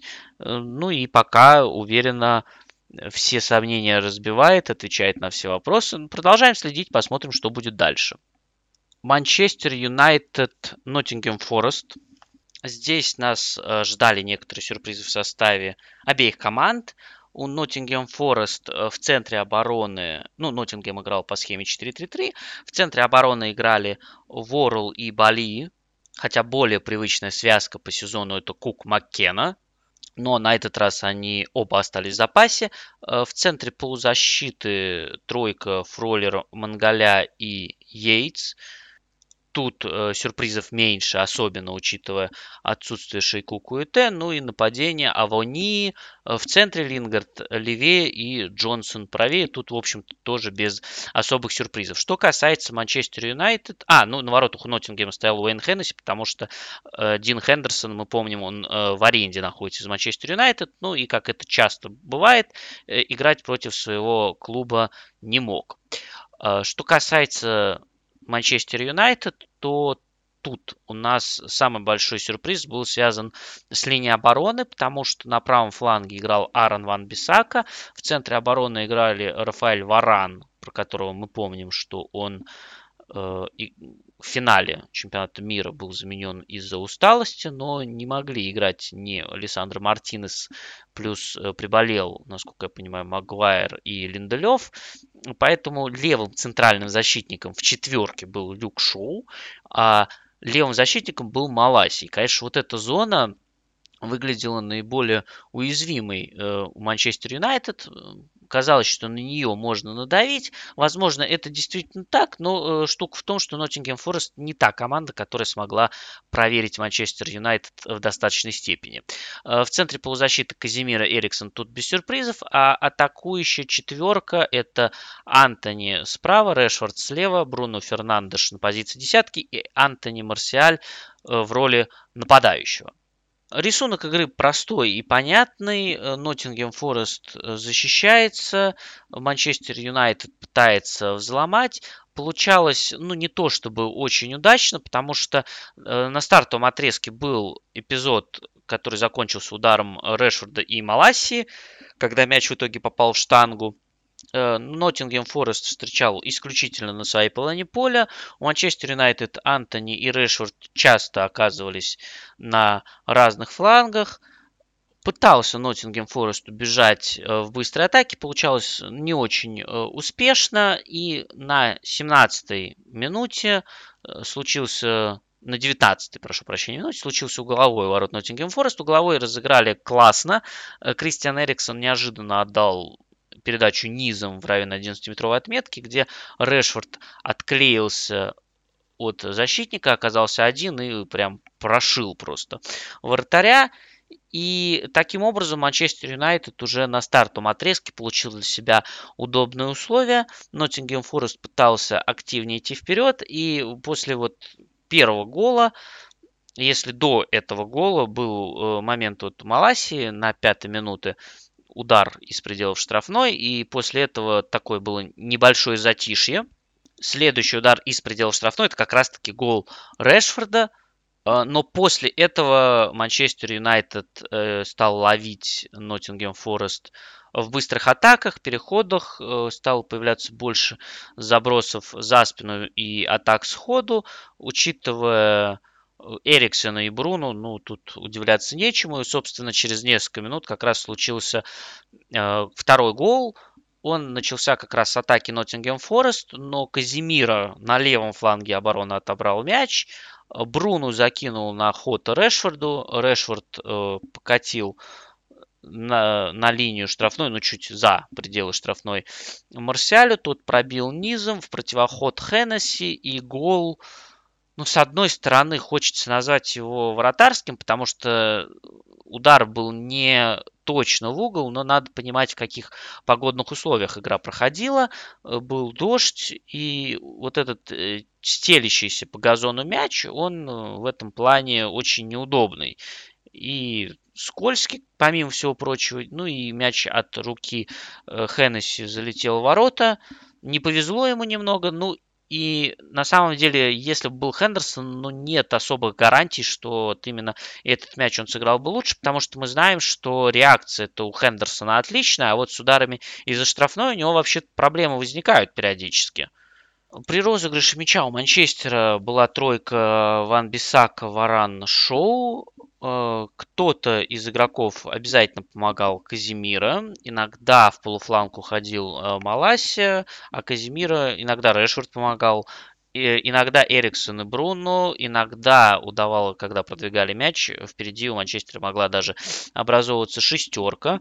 Э, что касается Арана Ван Бисаки, то он тоже в какой-то момент подключался к атакам, и получалось неплохо, прям очень уверенно выглядел Анбисака и творил вещи совершенно удивительные. Ну, то есть мы привыкли о нем говорить как о человеке, э, который хорош в обороне в один в один, но достаточно бесполезен, э, когда дело касается продвижения мяча. Э, тут это не совсем актуально, и те, кто смотрел матч кубковый, говорят, что он был достаточно неплох уже в Кубке Лиги, ну и здесь, э, конечно, и были и передачи пяткой, и умные пропускания мяча на партнера и неплохие передачи. Ну, в общем, Аарон Ван Бисака оставил приятное впечатление, и Диогу Далоту придется, конечно, побороться за место в составе. Тут есть э, что обсудить, есть на что посмотреть, и Манчестер Юнайтед такая конкуренция, конечно, только в плюс. После замен, когда ушел Антони Марсиаль, вышел Донни Ван де Бек. Изменилась немножечко схема Манчестер Юнайтед впереди. Решфорд занял э, место нападающего. Бруно Фернандеш э, ушел направо, а Донни Ван де Бек занял позицию десятки. В общем, такое тоже мы уже видели раньше. Ну и во втором тайме Манчестер, конечно, продолжал разрывать на пространстве. И третий гол должен был случиться намного раньше. Случился он, кстати, опять же из-за перехода, когда Деннис э, неудачную передачу сделал. И в итоге Манчестер Юнайтед в этот момент Ноттингем Форест поймал. Концовки уже были опасные подходы у Ноттингема. Были некоторые моменты у Денниса, по-моему, того же, чтобы забить один гол. Но Манчестер, конечно, больше было шансов для того, чтобы разрыв в счете увеличить. Единственный момент, единственный шанс Ноттингема вернуться в игру, он был в концовке первого тайма. Он случился, когда Ноттингем забил со стандарта, Йейтс э, подправил мяч в ворота, и э, игроки Манчестер Юнайтед стали показывать, э, ну, по их жестам, сложилось впечатление, что Йейтс подыграл рукой, повторы показывают, ну, никакой руки там, конечно, нет. И с одного только повторы, потом еще второй показали, э, было видно, что мяч после того, как Йейтс его подправил, на самом деле у Йейтса удар головой не очень получился, мяч летел куда-то дальше мимо ворот, мяч попал в Вилли Бали. И вот в этот момент, когда Йейтс э, мячом э, головой сыграл в мяч, э, Бали оказался в офсайде. Вот это единственная э, надежда Ноттингема была сократить отставание в счете. Вряд ли бы, конечно, она помогла, учитывая характер матча. Но вот и тут ничего не получилось. В общем, э, слишком разный класс команд и даже проблемную зону... Как ее можно назвать проблемной, когда никаких проблем у Манчестер Юнайтед практически не было? Уязвимую, скажем так, потенциально уязвимую оборону Манчестер Юнайтед Ноттингем проверить толком не смог. Ну и очередной впечатляющий матч Казимира, который э, совершил 5 отборов, 3 перехвата, умудрился при этом отдать три передачи под удар и нанести два удара.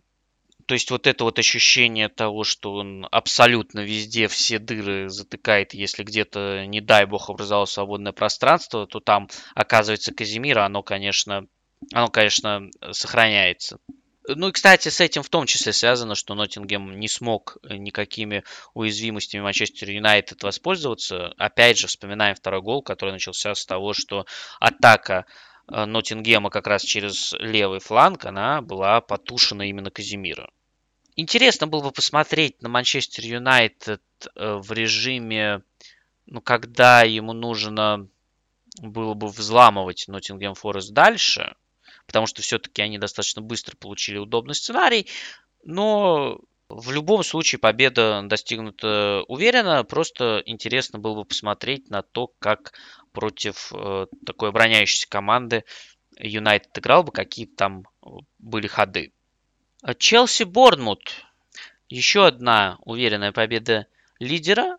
У Челси был состав четверкой защитников. Э, Джеймс Курели на флангах, Силва и Кулибали в центре обороны. Причем Силва это левый центральный защитник, а Кулибали правый. Жоржинью и Закария Помните, еще про такого играли в центре полузащиты.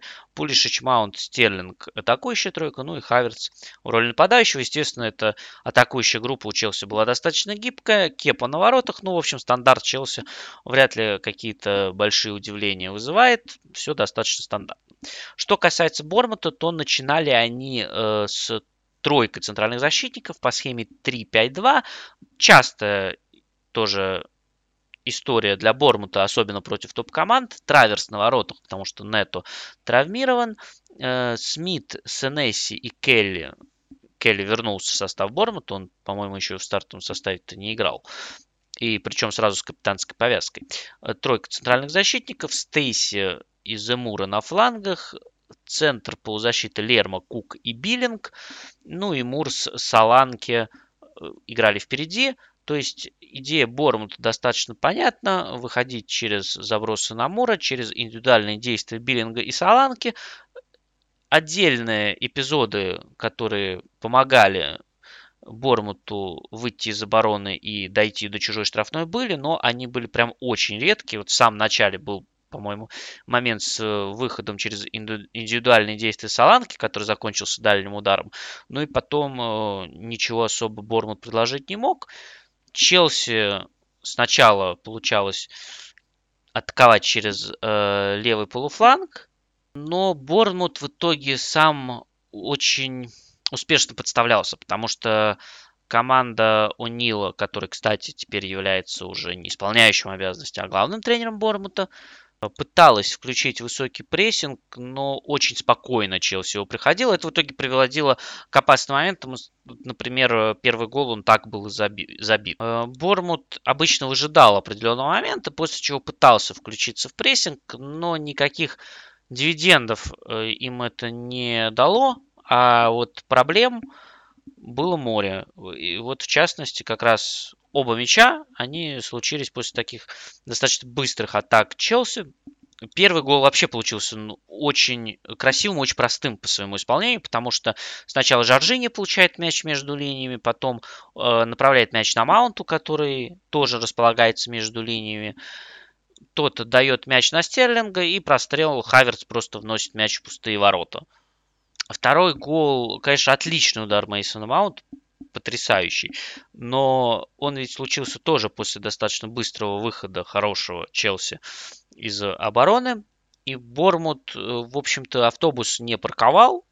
Хотя так может показаться из 60% э, владения Челси, но это не совсем так. Более того, на третий Челси прошло больше действий, чем на третий Бормута. 36% действий прошло на третий Челси, 26% на третий Бормута. Но никаких проблем с продвижением мяча Челси при этом не испытывал, разыгрывали коротко, успешно проходили прессинг, создавали моменты. Быстрые атаки, забросы за спину, все это было. У Бормута при этом э, даже выход через Мура особенно не работал. И было даже два интересных эпизода еще в первом тайме. Первый – это неназначенный пенальти на Пулишич, когда Смит достаточно откровенно его дернул за футболку. Мне не очень понятно, почему такие эпизоды иногда не наказываются пенальти, иногда, конечно, наказываются, но чаще по ощущениям визуальным нет. И другой момент был в концовке тайма, когда Челси э, чуть не пропустил из-за обреза Силвы, но потом они в итоге вышли 3 в 2, но Хаверс нарушил правила, и поэтому гол Пулишича отменили. Косвенно то, что у Бормут проблем, признал даже Гэри О'Нил, потому что по ходу матча Бормут дважды перестраивался. Первый раз еще э, в середине первого тайма команда перешла на 4-3-3. Стейси поднялся выше в атакующую тройку. Э, четверка была, соответственно, Смит э, стал правым защитником Замура левым. В центре играли Сенесси и Келли центр полузащиты остался, а Стейси он поднялся к нападающему в группу. В перерыве вместо Стейси вышел Энтони и Бормут перестроился на 4-2-3-1. При этом первые 20 минут второго тайма Челси провел достаточно уверенно, но они, конечно, были омрачены очередной травмой Риса Джеймса. Что-то совсем у него не очень как-то получается. Ну, не везет человеку, потому что только оправился от травмы, и вот новая травма. Вместо него вышел Сесар Распеликуэта. Но концовку Челси, честно говоря, несколько завалил. Упустил контроль над игрой. Но, в принципе, преимущество игровое и в счете позволяло, но э, первый удар из штрафной Бормонт нанес на 78 минуте, чтобы вы понимали. Но после этого были моменты у Бормута к тому, чтобы забить. И в самой концовке Челси даже перешел на тройку центральных защитников. Ну, это и понятно, потому что контроля уже не было.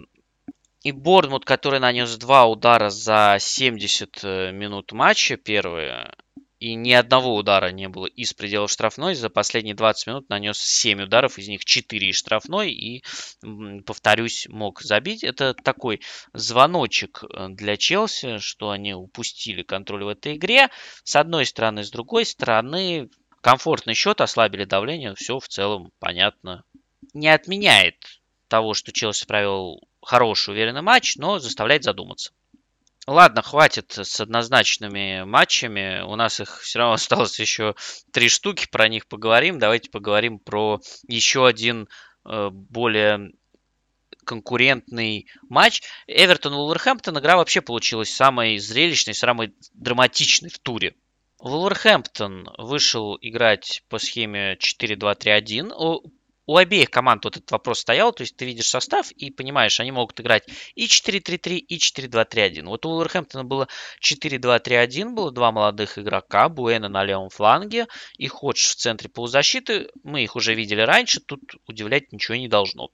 Э, Семеда играл на правом фланге обороны, Буэна, как я уже сказал, на левом, Килман Коллинс в центре обороны, Сан на воротах, Невиш Ходж в центре полузащиты, Хван справа, Поденце слева в нападении, Маутиньо на позиции десятки и Коста в качестве нападающего. Что касается Эвертона, то вот у Эвертона были 4-3-3, причем треугольник в центре поля был необычным. Сейчас расскажу. Пикфорд на воротах у Эвертона тут тоже все стабильно. Паттерсон, Миколенко на флангах. Тарковский, Мина в центре обороны. И вот треугольник в центре полузащиты. Анана, Гуе и Воби. И вроде бы тоже само сочетание игроков привычное, но нижним э, игроком в этом треугольнике, в основании треугольника был не Гуе, как это обычно бывает, а Онана. Что, видимо, было э, сделано Лэмпордом с целью лучшего продвижения мяча. Атакующая тройка Макнил, Гордон и Ниль Мупе. Э, Вулверхэмптон начал с достаточно активного и высокого прессинга персонального. Маутиньо играл по Анане. Анана опускался к защитникам. При этом на защитников Вулверхэмптон не давил сразу, пытались э, направить на один из флангов, и когда мяч уже доставляли на фланги, то включалось давление более э, высокое. Невиш э, шел за Ивоби. Даже когда Мопе опускался у Эвертона для того, чтобы помочь в продвижении мяча, за ним шел кто-то из центральных защитников. В отдельных эпизодах это был Килман, в отдельных Коллинз.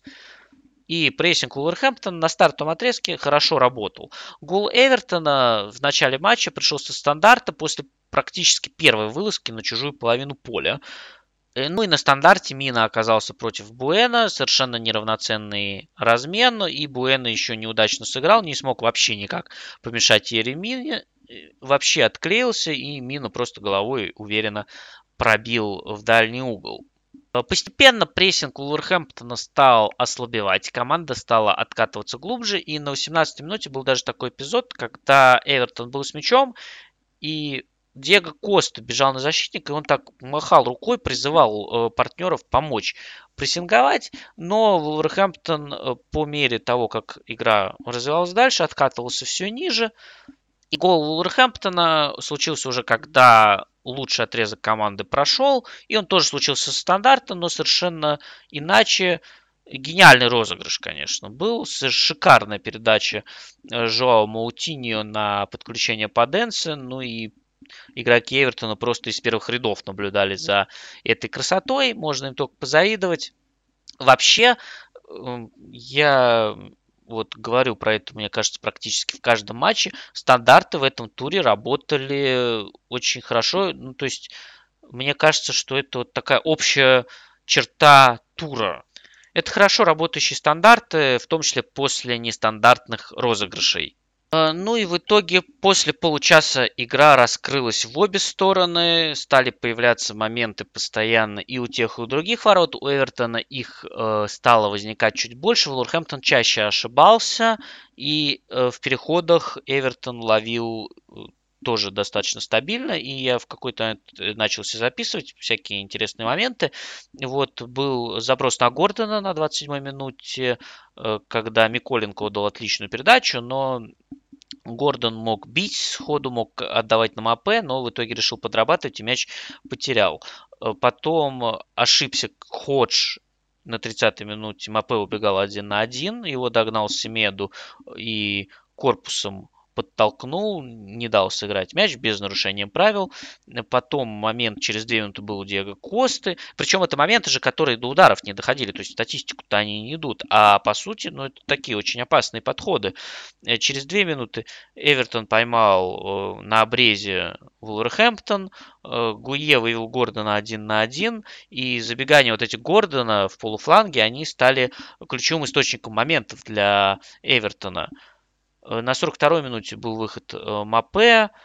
И в концовке тайма Эвертон вообще поджал Уолверхэмптон, то есть э, относительно начала тайма такая зеркальная ситуация образовалась. У Уолверхэмптона стало возникать много ошибок, но за счет того, что игра раскрылась, то, конечно, моменты для контратак были у Вулверхэмптона, но на 60-й минуте Хулиан Лапитеги, кстати, это его первый матч в АПЛ был в качестве тренера Вулверхэмптона, э, он выпустил сразу трех новых игроков, Трауре, Нуниши и Аита Нури, и вот игра продолжала носить такой открытый характер, и Эвертон был в нем лучше и острее – Гордону немножечко не хватало последнего действия, качества последнего действия, удара или паса.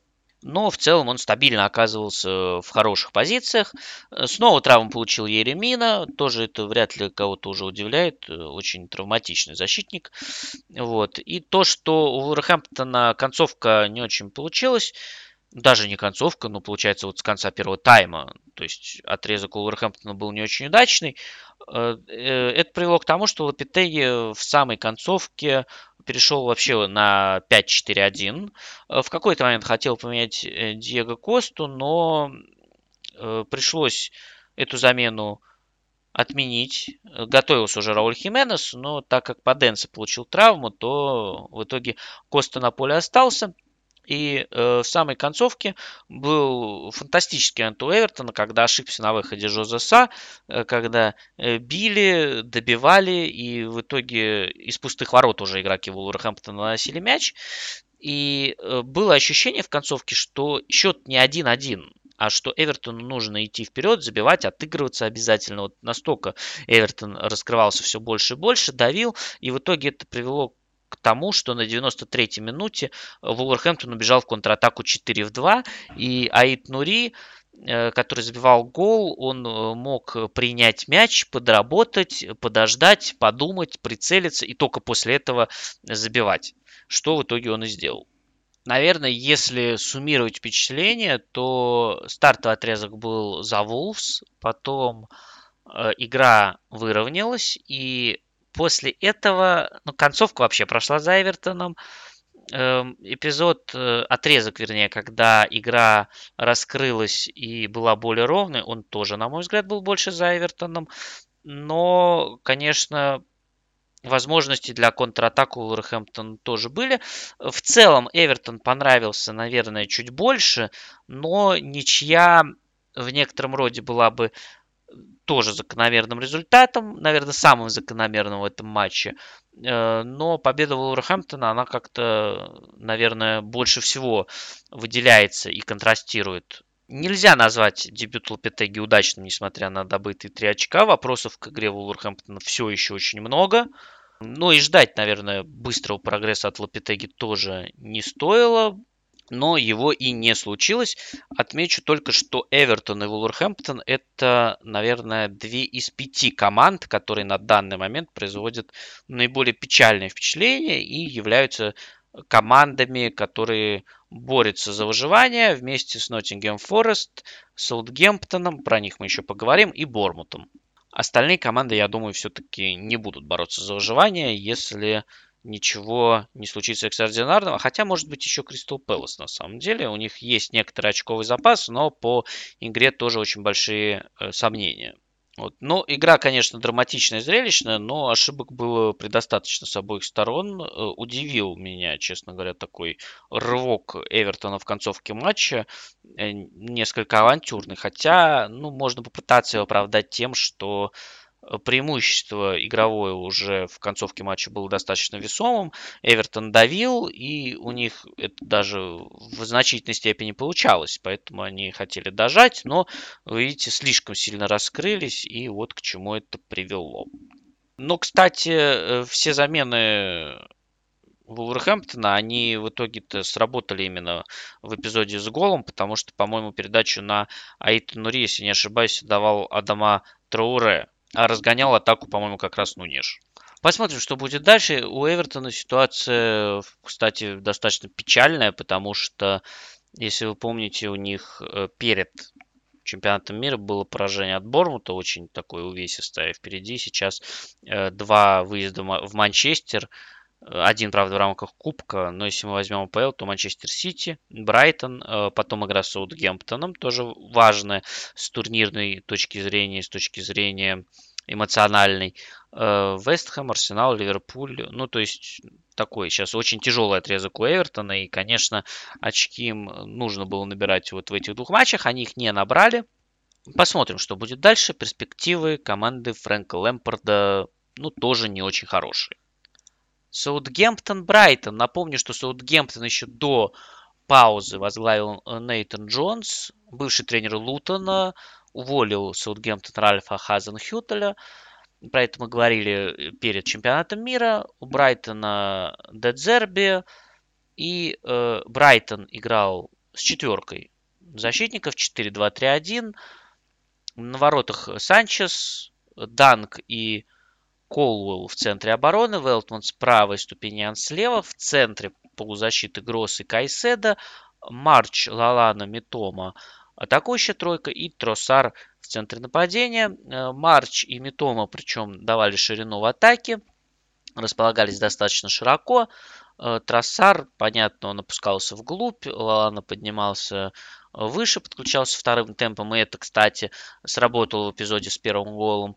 А что касается Саутгемптона, то у них э, было 4-3-3. Базуну в воротах, э, Уокер Питерс справа, Пьеро э, слева, Слесу и Лянка в центре обороны, Диало в роли опорника, Эдози слева, Дженепо справа, Джеймс Уорд Праус и Мохаммед Эль Юнуси Э, в центре. Над Диало играли и Че Адамс играл э, в линии нападения. Игру можно рассматривать э, по-разному. Потому что, с одной стороны, уверенная победа Брайтона случилась благодаря сумасшедшей реализации. Голы не то чтобы были следствием какого-то тотального преимущества игрового Брайтона. Первый гол – это ошибка Базуну. Второй гол – это автогол. И третий это шикарный дальний удар. С другой стороны, Саутгемптон на вот эти неудачные обстоятельства матча не смог предложить ничего. С одной стороны. С другой стороны, Саутгемптон пытался прессинговать Брайтон, но Брайтон очень уверенно проходил прессинг Саутгемптона, и обе команды активно использовали фланги. Брайтон э, атаковал выходил в оборону через фланги, причем распределял это относительно равномерно. 37% атак прошло через левый фланг, 41% через правый.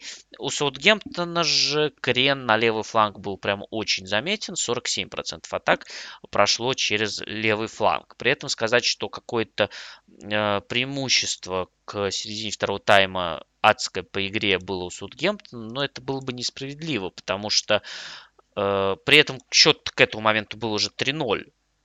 При этом э, первый опасный реальный момент Брайтона возник уже при счете 3-0. Это когда Митома бил головой из центра штрафной. Он там остался совсем один и не попал по воротам. Проблема в том, что даже при счете 3-0 э, Брайтон продолжал какое-то время играть острее, больше атаковать. Э, но потом э, случился пенальти за снос Эдози. Но на самом деле контроль Брайтон над игрой утратил чуть раньше. Ну, насколько можно его утратить при счете 3-0. Э, ну, в концовке матча Брайтон не производил впечатление команды, которая контролирует происходящее на поле. То есть Саутгемптон, если бы каким-то образом смог забить второй гол, то концовка, возможно, была бы интереснее. С другой стороны, предпосылок для этого не было. Да? Если говорить, например, про явные моменты, то вроде бы Саутгемптон, э, у Саутгемптона перевес да, со счетом 2-1, но оба вот этих явных момента у Саутгемптона это пенальти и добивание, потому что пенальти сам Джеймс Уорд Праус не забил, э, Санчес отразил этот удар. А у Брайтона единственный явный момент это вот тот самый удар Митома, то есть явные моменты уже стали возникать при счете 3-0. Не уверен, что вот эту утрату контроля Брайтона в концовке, как и в случае с Челси, с Бормутом можно считать чем-то показательным и ужасным. Э, с точки зрения общего впечатления от игры, то Саутгемптон э, не продемонстрировал, за счет чего он может э, в игру вернуться. Плюс прессинг его Брайтон все-таки проходил достаточно успешно и без особых проблем. Но то, что не получалось создавать моменты у Брайтона, это вызывает некоторые вопросы. То есть в другой ситуации, конечно, игра бы для Брайтона сложилась тяжелее. Что касается Саутгемптона, то тут, наверное, нужно констатировать, что в ситуации святых после отставки Ральфа Хазенхютеля э, команде нужен был какой-то скачок который позволил бы улучшить свои позиции для того, чтобы остаться в премьер-лиге. Но этого скачка не случилось и не похоже на то, что Джонс э, это как раз тренер, который может этот скачок дать. Э, возможно, в перспективе он окажется неплохим для Саутгемптона, но пока Святые выглядят э, командой, которая будет бороться за выживание. Я думаю, что болельщики уже морально даже к этому готовятся. Нужна, конечно, поддержка и на трансферном рынке, но есть некоторые сомнения, что она будет э, проведена этой зимой. И таким образом Саутгемптон один из явных кандидатов на вылет. Не очень понятно, за счет чего команда собирается удерживаться в АПЛ. У Брайтона впереди будут более серьезные интересные испытания – победа над Саутгемптоном уверенная, но относиться к ней нужно с некоторой настороженностью, потому что здесь очень многое завязано на реализации и на том, что Брайтон получил удобный сценарий, а уже в рамках этого сценария действовал, ну, чего уж греха таить, вполне уверенно.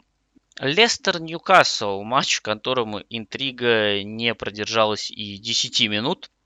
Лестер умудрился за первые полторы минуты матча совершить две потери. Сначала Амарти плохо принял мяч и собственно, случился перехват Ньюкасла, потом плохой пас Фаса и отскок от Фаса неудачно. В итоге э, мяч попал к Джои Линтону, которого Амарти срубил в центре штрафной. Разумеется, пенальти.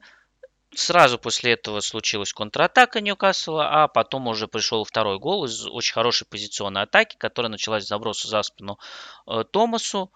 И, конечно, ключевое значение в этой атаке сыграл Бруно Гимарайс, который был, кажется, абсолютно везде и в финальном э, отрезке, в финальной стадии этой атаки отдал э, пас на Альмирона, и Альмирон забил очередной мяч. Мощнейший отрезок парагвайца продолжается. Ну, а вот теперь можно поговорить о том, с чем команды подходили к этому матчу, о составах команд. Тут сюрпризов особо нет. У Ньюкасла стандартные 4-3-3. Шер Ботман в центре обороны, Берн слева, Трипьер справа, Поуп на воротах, э, э, в роли опорника, Лонгстаф и Уиллок э, играют чуть повыше. Э, и тройка нападения Джоэ Линтон, Альмирон Вуд. И меня, честно говоря, даже немножечко удивило, что Крис Вуд бил пенальти вот этот в начале матча.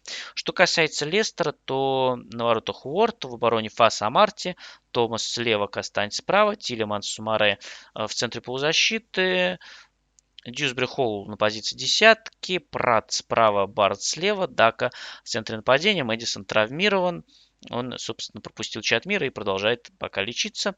Э, что касается Патсона Даки, то, конечно, по характеристике э, это нападающий похожий на Джейми Варди с хорошей э, стартовой скоростью, быстрый, резкий. Но главная проблема Лестера – заключается в том, что Джейми Варди на самом деле так заменить и не получилось. Конечно, когда во втором тайме вышел Варди, то сразу у Лестера стало получаться намного больше. Больше опасных подходов, больше стало акцентированности в последней стадии. И во время матча интересная графика вылезла где-то минут за 20 до конца, что одинаковое количество действий в чужой штрафной было у Лестера и Ньюкасла, но это может быть обусловлено еще и тем, что после перерыва Ньюкасл отдал владение Лестеру и играл осторожнее. Ну и в целом после второго гола, а он случился, я напомню, на седьмой минуте, игра уже была во многом предопределена. То есть оценивая игру, нужно обязательно это учитывать что Ньюкасл имел очень э, комфортные условия уже к восьмой минуте матча.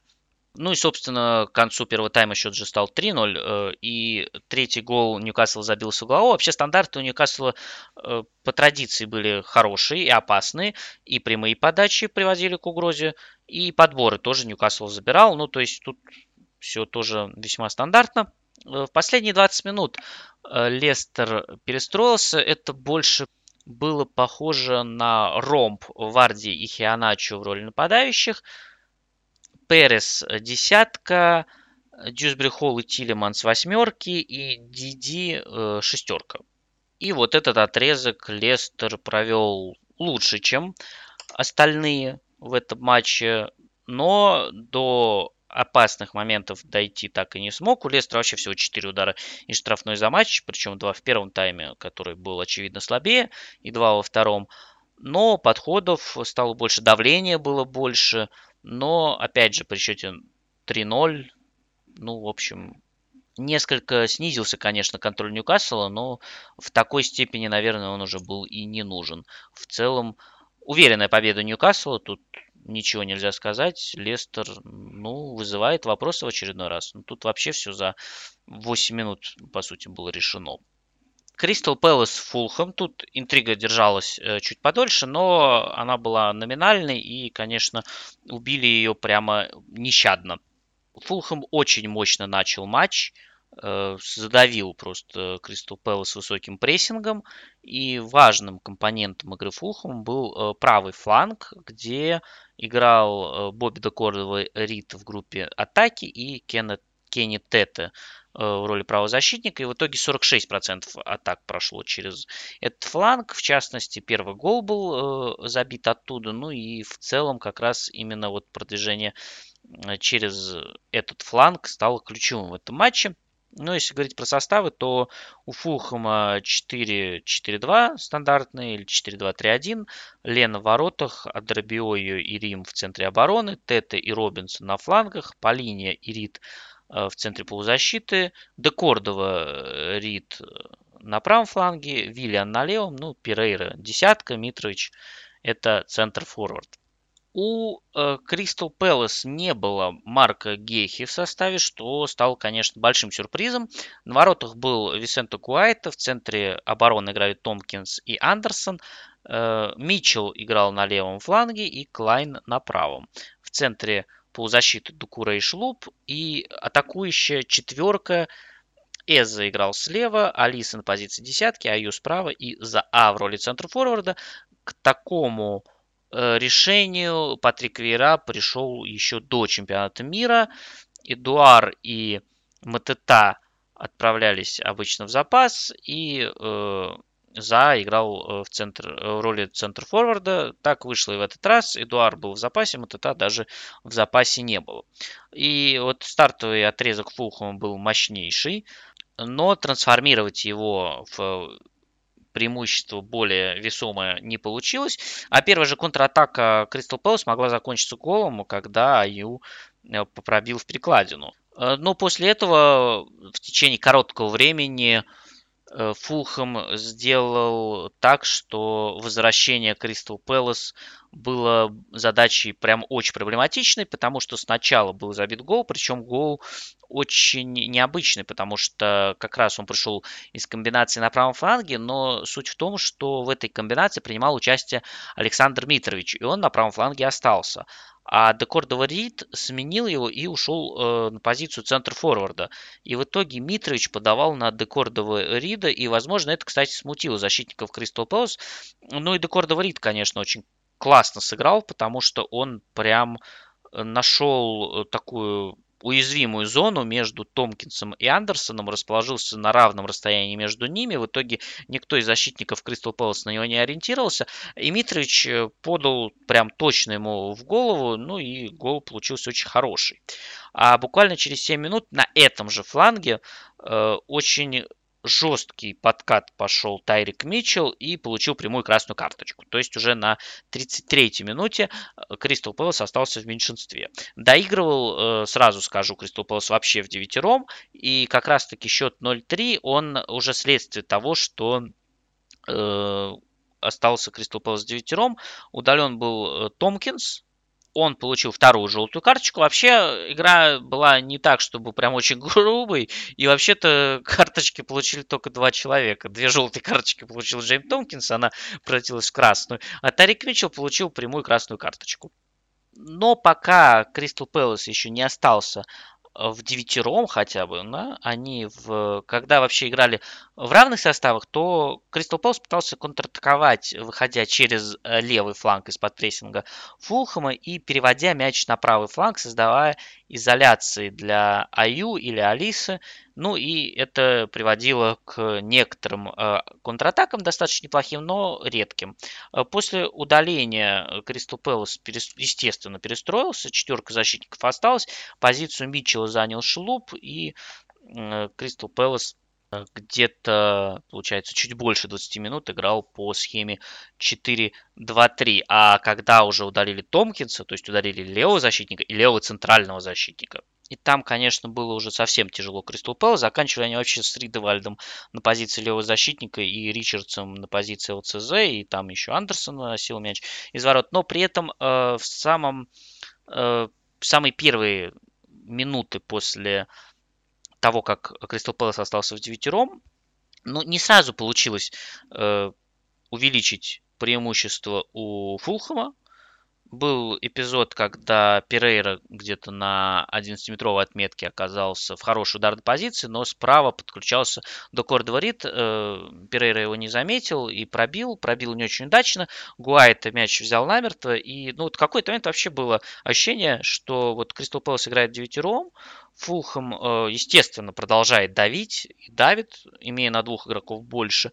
Но я в какой-то момент поймал себя на мысли, а вот было бы забавно, если бы Кристал Пэлас вот в такой ситуации отыгрался бы и сыграл в ничью, но это скорее так, в качестве такого небольшого юмора, потому что в итоге конечно, никаких шансов у Кристал Пэлас не было. Вот, э, второй гол забил э, Фулхэм со стандарта. Митрович выиграл борьбу у Уорда и Рим опередил Андерсона, вогнал мяч э, в сетку ворот. И тут случился интересный момент с точки зрения э, ВАР, с судейской точки зрения, потому что мяч на самом деле к Риму попал от э, руки Митровича. А в правилах есть такой момент, что если непосредственно забивается гол рукой или сразу после того, как игрок сыграл рукой, забивается гол, то это этот гол не засчитывается. И Майк Дин позвал э, Медли, Энди Медли, наверное, нужно сейчас пояснять к монитору, этот эпизод смотреть. Энди Медли эпизод посмотрел и оставил свое решение в силе. Это не такие частые ситуации э, в судейском корпусе. Обычно, когда зовут смотреть ВАР, чаще всего решение судья в поле меняет, но вот это не тот случай. Э, он свое решение Энди Медли оставил, в силе. Я пока разбор еще, честно говоря, этого эпизода не читал. Очень интересно посмотреть, э, как это будет трактоваться Дейлом Джонсоном на ESPN. Ну, видите, вроде однозначный матч. Э, счет 3-0, два удаления было. А мы вот э, такую интересную штуку разбираем. Когда уже при счете 1-0, ну вот как второй гол, который был забит при преимуществе в два игрока Фулхэмом. Ну что, по-моему, тоже интересно. Э, и третий гол после удара Вилли, Виллиана, да, Митрович как-то подправил мяч в ворота, то есть тоже без э, мяча сербский нападающий не ушел, продолжает э, участвовать. Ну, я не знаю, можно назвать это гонкой за золотую бутсу, потому что вроде у Кейна сейчас 13 мячей, Тоуни с Митровичем набрали шикарный ход, наверное, лучший в своей карьере, а там вот Холл на первом месте с 20 мячами. Вот, что хочешь, то и делай. В общем, плачевно выглядит Кристал Пэлас, плюс еще два удаления. Как они будут играть в следующем туре, вообще непонятно. Но, правда, и игра с Бормутом будет на выезде, правда. Но, кстати, мне кажется, она даст нам некоторые ответы на вопросы, а стоит ли вообще Кристал Пэлас рассматривать с точки зрения команды, борющейся за выживание. За э, первые полгода, которые вот мы наблюдаем АПЛ, ну, есть некоторые предпосылки к тому, что вполне Кристал Пэлас в этой категории может оказаться. Бормуту, ну, понятно, борется за выживание, хотя на определенном этапе выжимал результаты при не самом лучшем качестве игры, не самом лучшем подборе игроков. Ну, относительно других команд, естественно. Ну и на этом все. Спасибо всем за внимание. Вот таким получился 17-й тур АПЛ. Ну и уже завтра будет следующий тур АПЛ, особенно 31 декабря у нас с вами основная такая будет категория матчей. Но я надеюсь, что вы успели послушать этот выпуск. Тур получился не самым интересным на самом деле.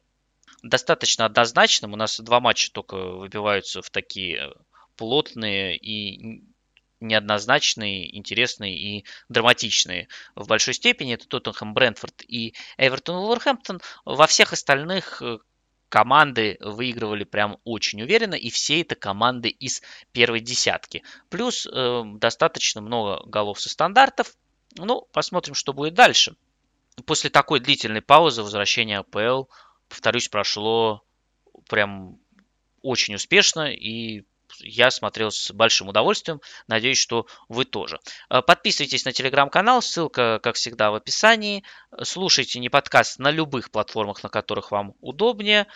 Оставляйте комментарии, потому что обратная связь помогает э, становиться лучше, прогрессировать и мотивирует. Лайки и репосты, как всегда, на ваше усмотрение. Всем спасибо, всем хорошего футбола, всем мира, пока!